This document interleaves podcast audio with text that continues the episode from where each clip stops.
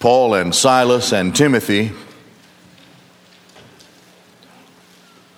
struck out on the what's called the second missionary journey.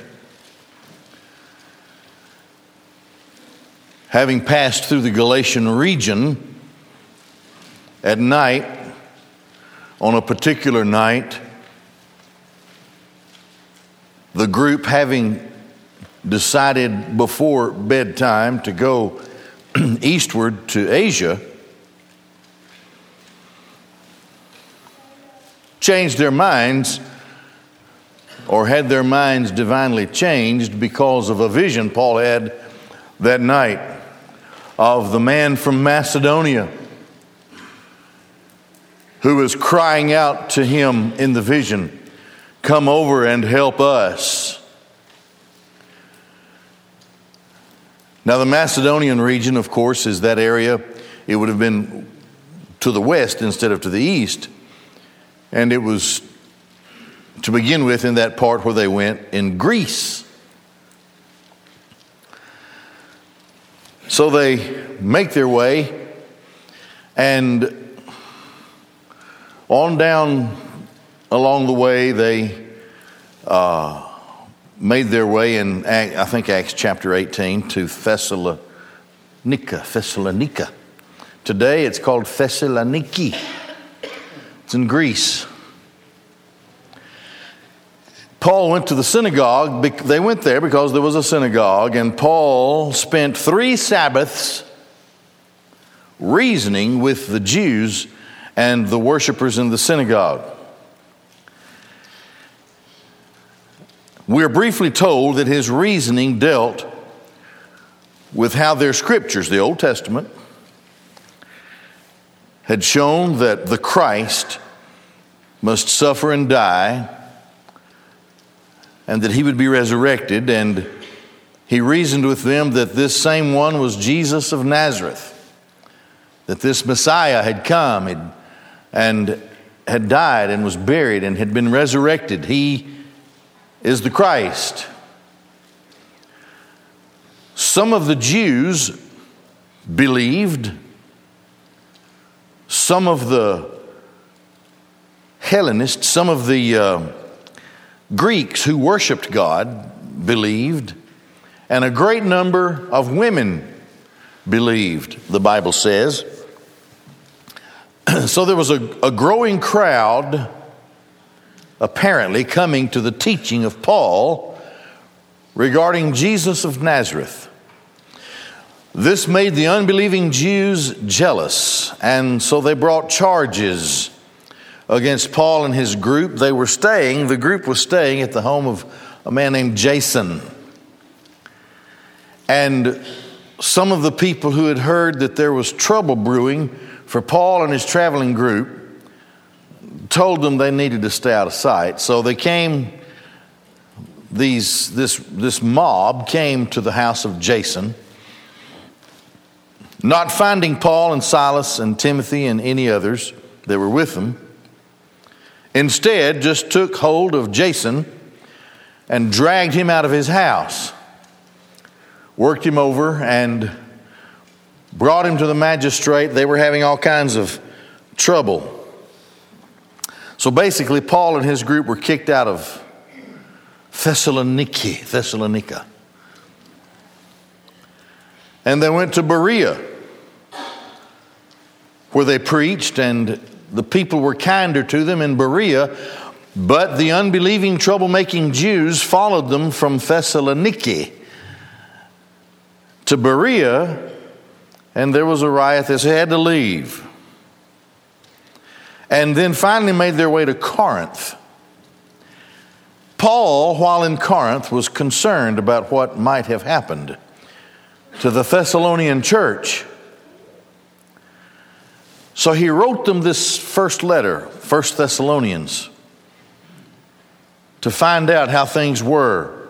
Also, to answer a particular question about those who were dying Christians who were dying. You see, the popular thought was that Jesus went briefly to prepare a place. he would come again and then gather up all of his believers and they would take over the world and so forth. But now, some of that first generation of believers were dying. Mothers and fathers and grandmothers and grandfathers. And there's a question what's happening to them if they're dead? Most of the Thessalonians had come out of paganism, and paganism had some strange teaching with regard to the dead.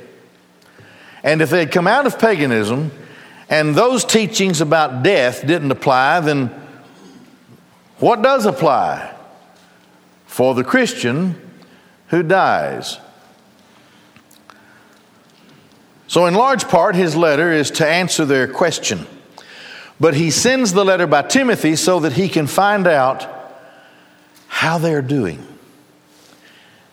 He was afraid that with all of the trouble that had come against them, they would just fizzle out, thinking that it just wasn't worth it. Paul perhaps had not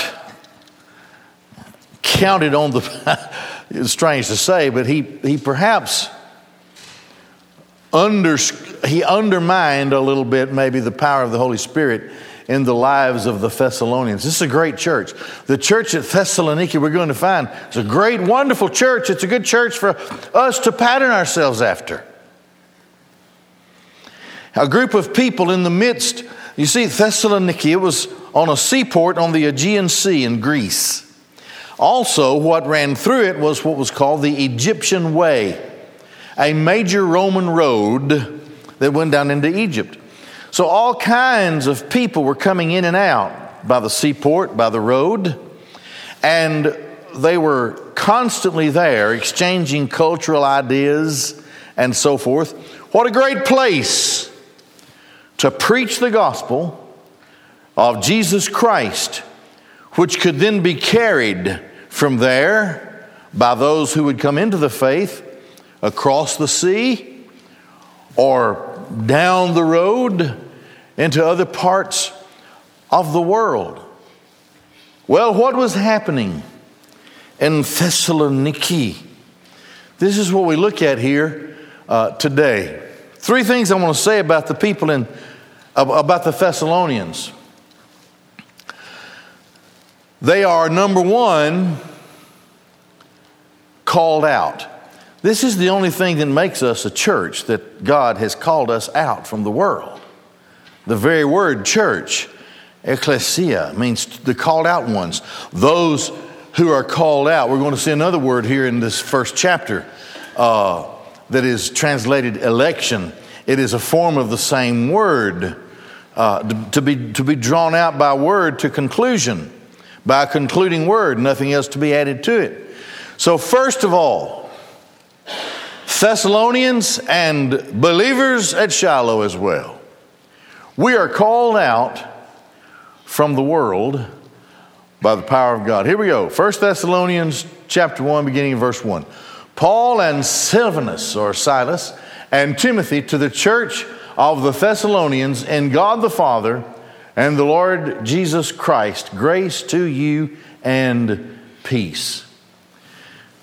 Now, any church anywhere is in God the Father and the Lord Jesus Christ. We are in the Lord. He is our Sabbath. We rest upon Him. None of us will die knowing everything that there is to know about the Scriptures. I've I read the Bible through the first time when I was 16 years old. It, it gave to me an appetite. And that appetite, like other appetites, has only grown through the years. So when you look at me, you can say, Boy, Brother Charles, Pastor Charles is a swollen Christian. He's full of it. because I have spent my life feeding on the Word of God. and had some side effects, but feeding on the Word. And I tell you this from experience. I've read the, I, I lost count how many times I've read the Bible through. And now I only read it through in the original scriptures. And every time I read the Bible through or read another passage, I don't know how many times I would have read the passage, I'm left with a new thought. There's something wonderful that I hadn't been enlightened to before. It is the unsearchable riches of grace, and I just keep finding myself getting more hungry for it as I go through it. To be in the Lord is certainly to have a desire for His Word, but none of us, we live a life that is completed according to the will of God. But may I say to you, the very use of the phrase into the ages of the ages that we see in the Bible quite often, especially in the New Testament, teaches us that one age gives, gives way to another age, which gives way to another age, which gives way to another age, and this goes forever. We will feed on this wonderful word, the unsearchable riches of grace, the person of God. We will feed on it into the ages of the ages. Here's the point none of us are going to die knowing all that there is to know about our faith. We will not die in this life as those who are perfect in a sense that we're sinless. We don't, that's not, our sins are covered and we're forgiven. But physical death is a punishment that comes on the race of Adam because we have to lay, we have to drop this nasty thing down and just let it rot away. To be raised in a glorified body. We're not going to know everything that there is to know. It's frustrating. When I look at passages of Scripture and I get, sometimes I can get frustrated. And I start searching and digging and reading. That challenge, in my view, will never stop because of the phrase eh, eh, into the ages. Succeeding ages is what the word really means. Even in a new heaven and a new earth. So I, am going to die not knowing nearly enough about the Word of God, but I'll tell you one thing that is completely and absolutely satisfying I will die in Christ. A lot of things I won't know, I won't understand. A lot of things I will have misunderstood. But there's one thing for sure If I have been called into the church, I have been called into God the Father and the Lord Jesus Christ. Therefore, I rest in my Sabbath because Christ has completed the work. You know, God sanctified the seventh day, He made it holy because He was through. He wasn't tired, He was through. He rested on His completed work. He made everything. Christ is my Sabbath because He completed everything for me. Absolutely everything. There is nothing that I need in order to be in the church. I am in God the Father and in the Lord Jesus Christ. In this case, these believers were in Thessaloniki, they were Thessalonian believers. Grace to you and peace.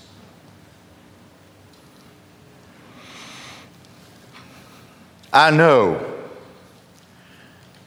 that we all struggle with our shortcomings, our sins, of course.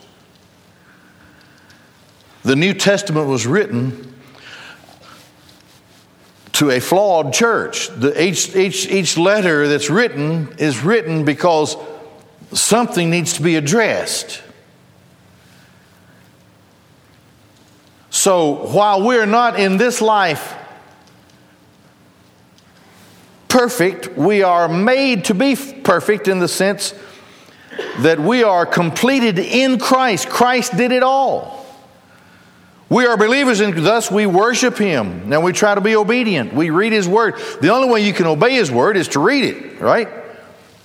To know it, maybe to sit under the teaching of it and try to apply it to life as we go through. But there is one thing that we, struggle, we repent, we confess sin, of course. This shows us who we are. Unbelievers don't struggle with, with uh, feeling bad about how they are. They don't, they don't care. They may shake their head and say, Well, I wish I hadn't done that. But the only reason they do that is because it's going to affect them negatively some way in the eyes of others. But Christians are crushed when we sin. But if we confess our sin, He is faithful and just to forgive us our sin and to cleanse us from all unrighteousness. 1 John chapter 1. This is an absolute promise that never stops. And so, collapsing in shame and humiliation and in conviction because of the discipline of the Holy Spirit who lives in us, we cry out for forgiveness. But that doesn't mean that we don't live walking in grace and peace. We are at peace with God, and His grace is constantly on us. Grace. We do things wrong all the time. We have bad thoughts. We, it just happens. We're in a fallen world. There are traps laid for us by the devil everywhere we go. But we have an adversary. We, uh, we, our adversary has a, we have an intercessor who fights against our adversary. We have a lawyer. We have a high priest, a great high priest who is in our behalf in heaven because grace has been extended to us constantly. And we should live at peace. We should seek to know ourselves. And we should certainly, by experience and by the teaching of the word, know our weaknesses, but we also need to know to whence we can escape the cleft of the rock for us, the shadow of the wings, the grace of God in Jesus Christ. This is how he addresses the Thessalonians, but it's how he would address us. Any and all who are in Christ. Grace to you and peace. Now, these people struggled with idolatry. There was, there was perverted living all around them and sinfulness. It's really no different today, even where we live. We live, they, they were in a metropolitan area, I suppose greater Huntsville area, if you want to look at it that way. Across any city in the world, but let's just bring it local, there is idolatry. There are people who give their lives to things and to stuff. And they displace in life the very worship of God. Pagans, neo paganism. These people need the Word of God. There was, there was conflict between religious orders, the Jews, for example, and those who had come out of paganism and into Christ. There was conflict. There was all kinds of, of problems. Now, Paul was only there reasoning for three Sabbaths. What a teaching he must have been. You know, there's another place in Acts where it talks about Paul being long in preaching. And there was this youth. This, this, where's my youth? Wherever they are. There was this youth up on the top. You know, they always like to get in the back. Well, he was on the, he was on the top. They were, they had bleachers, you know, and he was on the top. Paul was long in preaching. The guy fell asleep. And he fell off backwards and he died. God going to kill you if you don't listen to me. I don't think he would. Uh, please forgive me. Paul went and raised him up from the dead. Probably went back to preaching. Here's the point Paul had a lot to say, and I'll bet you he went hours on the Sabbath because he was a master. Before he was ever saved, he was a master of the Old Testament, of the Hebrew language. He knew it. And he spent three years in the seminary of the Holy Ghost in the Arabian desert. God Himself teaching Paul his own scriptures in light of the reality of the main character who is Christ. How much could they have learned? A lot in those three Sabbaths. They knew a lot. They were a strong, strong church, this church of the Thessalonians. So Paul moves on and uh, he says, We give thanks to God always for all of you. Didn't leave anybody out. There may have been some fussy, fussy people. Whatever. We thank God for all of you, making mention of you in our prayers. The importance of prayer for our life in Christ here at Shiloh cannot be underestimated. We need constant prayer, all of us, every day, all the time. We need prayer. We need to pray for one another. Paul prayed for them, remembering without ceasing your work of faith, labor of love, and steadfastness of hope. What a beautiful description of a church. Number one, work of faith. This is what happens when you see we are saved unto good works. When we are saved, the, the, the, the thing that we do for Christ is built into our call to salvation. It works itself out in our lives. So it happened at Thessaloniki. Your work of faith, your work of faith, labor of love. Now, the two words in the Greek text, obviously they're different. A work is a deed or an action but a labor, a labor is some, a labor is something that just, it's part of who you are. It never stops. It's all during the day. A work is something that happens along the way.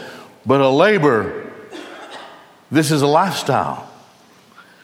Steadfastness of hope. Now, the word hypomones it, it's a word that can be translated endurance. It's, uh, it's it, it, it means it means that hope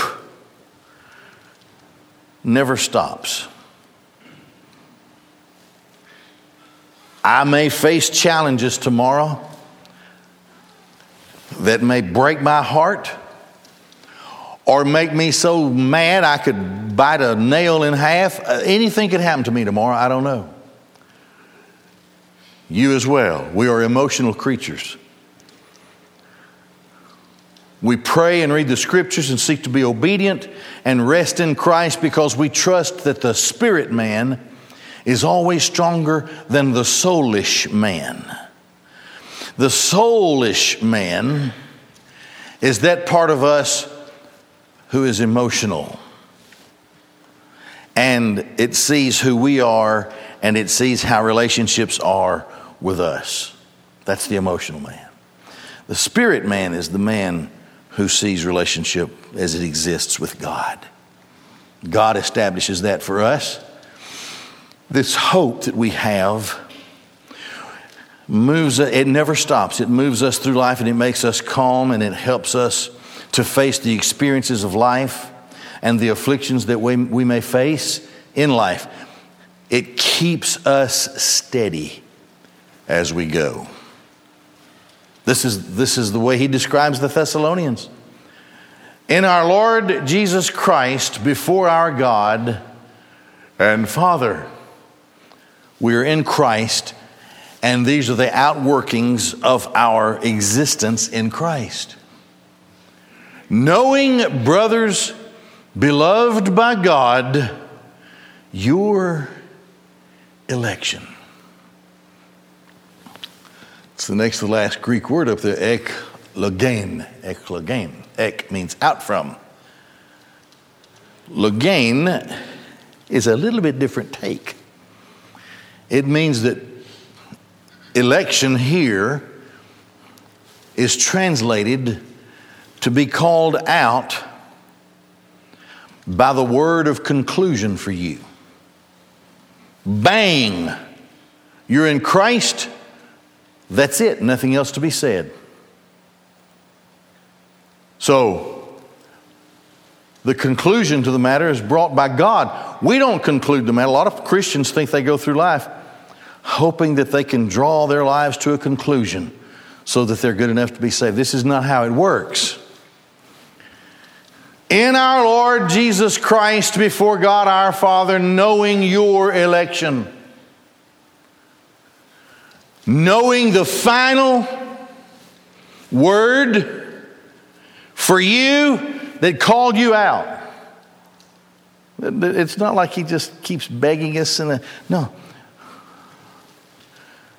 Could you ever picture God in heaven as a beggar? No. So it's a beautiful word. The, the absolute final call that brings everything about you to a conclusion, namely your election in our Lord Jesus Christ before God our Father. That's who we are. It has been accomplished for us. We are people of faith. I believe this. This is the Word of God that came to the Thessalonians, it came to me in the course of time. So we're called out. We're called out of the world by the call of God, which here is called our election. God does that. Paul and Silas, when they went into that place, they didn't know who or how many? They just preached the gospel and brought the word. God did the work. And it happened. Why? Because some, some weeks earlier, some time earlier, God brought a vision to Paul and said, Forget your plans, go the other way. Man from Macedonia, come over and help us. That guaranteed the success of this missionary journey. God already had people prepared for the gospel message of Jesus Christ. Now, once we're called out of the world, we are called to go back into the world. We are not of the world, but we are in the world. There is a task for us. There is a work of faith, a labor of love, an endurance, a steadfastness of hope. It is something that makes us who we are in Christ. So, called out, now called in. So, here we go. For our gospel did not come to you in word only.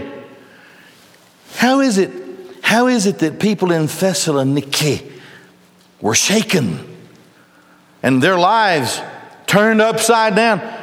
By the Word of God. This is what we do. We teach it, we preach it, we publish it, publish it, we proclaim it. But it doesn't happen just in word. When God's in it, here it is, but also in power and in the Holy Spirit and with full assurance.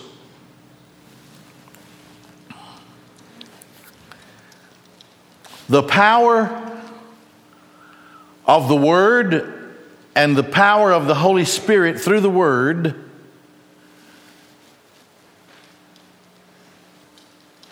is what is seen when people come out of a pagan world and by faith come into Christ. This is by the power of God. This is not natural for a member of the fallen race of Adam to take the place of a sinner and to express a need for a Savior. That's not natural for us. In pride and arrogance, we do just the opposite. We, we look at other people and say, Well, I'm better than that bunch of people. You know, hey, if those people in that church are Christians, then the woods is full of them, and I'm at least that good. That's the natural man. But here, what happens? These who were in a pagan world, surrounded by paganism, and not only that, but they were, they were faced by human works and the religion of human works in Judaism with the Jews. The pure, unadulterated Word, separating itself, being separated from the traditions of men, brings power. And that power manifests itself in the lives of those whom God is calling out to Himself. And this is what happened in Thessaloniki. We didn't come with this gospel just in word, but we all saw what happened. People were coming, were being drawn to Christ out, out from a life that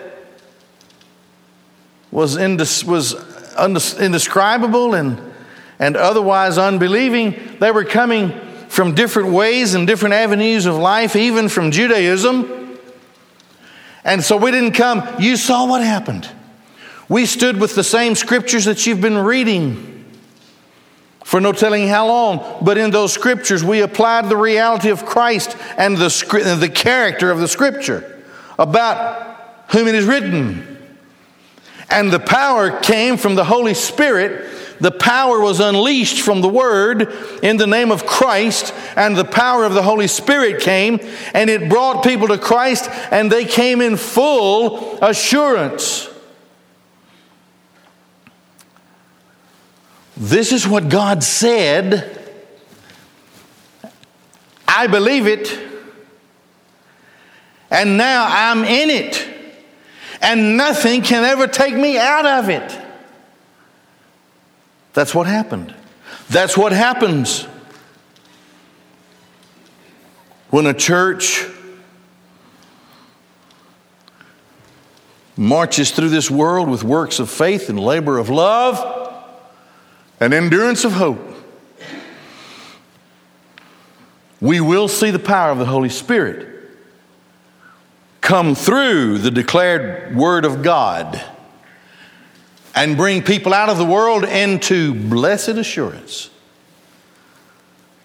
Just as you know what kind of men we proved to be among you for your sake, you also became imitators of us and of the Lord, having received the word in much affliction with the joy of the Holy Spirit. Imitators of, imitators of us. Paul and his group came and they worked with their own hands. They did not ask for anything. They provided for themselves. They supported themselves. And so it's, it's, it's in Thessalonians, we'll see it here, God willing, because it says, if a man doesn't work, neither shall he eat. So Paul is saying, you saw what kind of people we are. And you became imitators of us, not expecting anything from the world except to go forth and declare the gospel of Christ. And in the power of that declaration, watch those in the world come to Christ. That's what he said. He said, You saw it happen when we came and we didn't ask anything from you. We didn't come with some kind of ulterior motive. We came straight to you with the gospel. Now you've become imitators of us having received the word, even though in much affliction, and you have received it with the joy of the Holy Spirit, so that you became a model to all the believers in Macedonia and in Achaia. Can you see the effect that this church has had in its part of the world Macedonia, Achaia. For the word of the Lord has sounded forth from you, not only in Macedonia and Achaia, but also in every place. Your faith toward God has gone forth, so that we have no need to say anything. Your work has proven itself. We don't need to brag on you.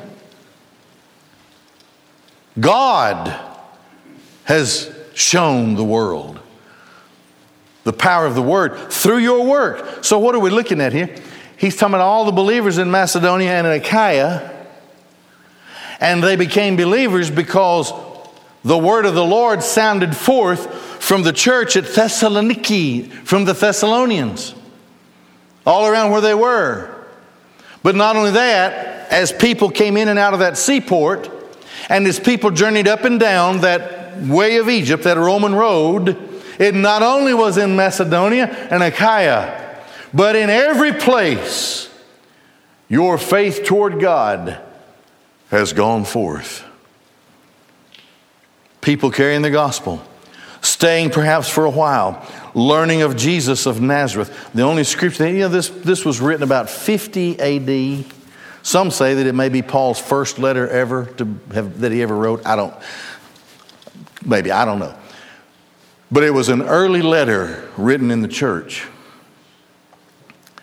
And with nothing but the Old Testament, and with the power of the Holy Spirit working through that word in the reality of Christ, they could take this word and they could leave from that seaport, they could leave up and down that road, uh, the way of Egypt, or in their homes in Macedonia and Achaia, wherever. It was a thing that lived, and they came into Christ. They came to Christ. And it's because a church, I'm not sure there would have been as many believers as we have here. I don't know. I haven't researched that part of it. But there was just, you know, just some of the believers, and they carried Christ with them everywhere they went. To go see aunts and uncles and cousins and whoever and be on a business trip, whatever, to Macedonia, Achaia, or even those with whom they dealt in business who would get back on the ship or, or get back in a caravan going up and down the road, shared Christ. The power of the, you see, remember, the vision came to Paul, and the vision was this a man from Macedonia come over and help us. The power of the Holy Spirit working through the lives of believers by way of their declaration of the Word of God in God our Father and our Lord Jesus Christ. It affected that. So this is his, this is his introduction. Man, everybody's talking about what, ha- what has happened in Thessaloniki. Not only are we called out from the world and called into the world to serve, but some infinitely glorious day, we will be called up from this present life. So here we go.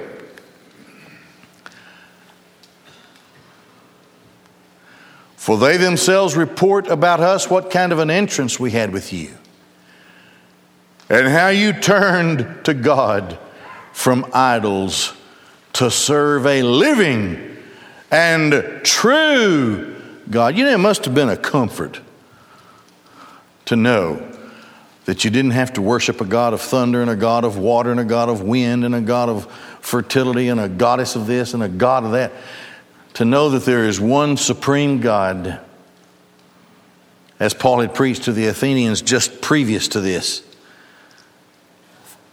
who loves us and cares for us, tells us about himself, and sends his Son to die for our sins.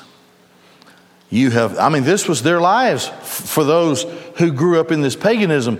This was life to them paganism, idolatry The power of the Holy Spirit.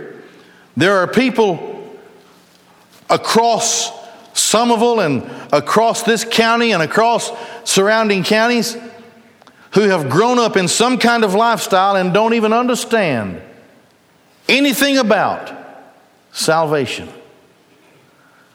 and sin, the power of Christ, waiting for the gospel of Christ to be unleashed upon them. God always has people that He will call to Himself across this world and across the place where we live. Thinking, well, that person didn't grow up in church, that person grew up doing this and doing that on Sunday and grew up in a, in a home where people just lived some sort of really strange or, or liberal or whatever lifestyle. Listen, it is not by might nor by power, but by my Holy Spirit, saith the Lord of hosts. We preach the gospel, God does the work. Wherever it may be at work, at play, along the way, around the family dinner table, wherever, whenever they came from idolatry to serve the true and living God. And then what? What we're doing. And to wait for his Son from heaven, whom he raised from the dead, Jesus, who rescues us from the wrath to come. See, this is all part of what Paul had been teaching them. The wrath of God is going to fall on this world. Man, I, I, can I look at the Bible and I I look at I look at the news stories and I and I look at the reports that come even from YouTube or whatever from around the world. I'm thinking, God's mad. And he's probably angrier than he's ever been because it isn't just a thing that is in this part of the world, it's all over the world. And now forcing it from one generation into another and seeking to seeking to force a new understanding of humanity. There's a wrath coming, you see. The wrath of God is coming. Jesus is coming again. But before the wrath of God falls on this world, He will rescue us. I may die before the Lord comes. It's okay. If that's the case, according to what we're going to study in Thessalonians, if that's the case, I'll beat you to the presence of Christ. The dead in Christ shall rise first. And then those of us who are alive and rem- remaining shall be caught up. That's the great teaching of the rapture. We'll get there. We are called. We are called out of the world in our election. But then we are called back into the world via our works of faith and labor of love. And finally, at some point in some generation of believers will be called up to the presence of Christ who rescues us from the wrath to come. The word means to be delivered from destruction, from final destruction, delivering us from the wrath that is coming, rescuing us, delivering us to be taken by the Lord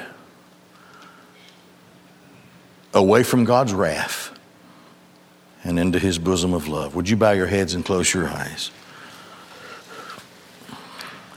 Jesus Christ is the Son of God, and he came into this world to save sinners.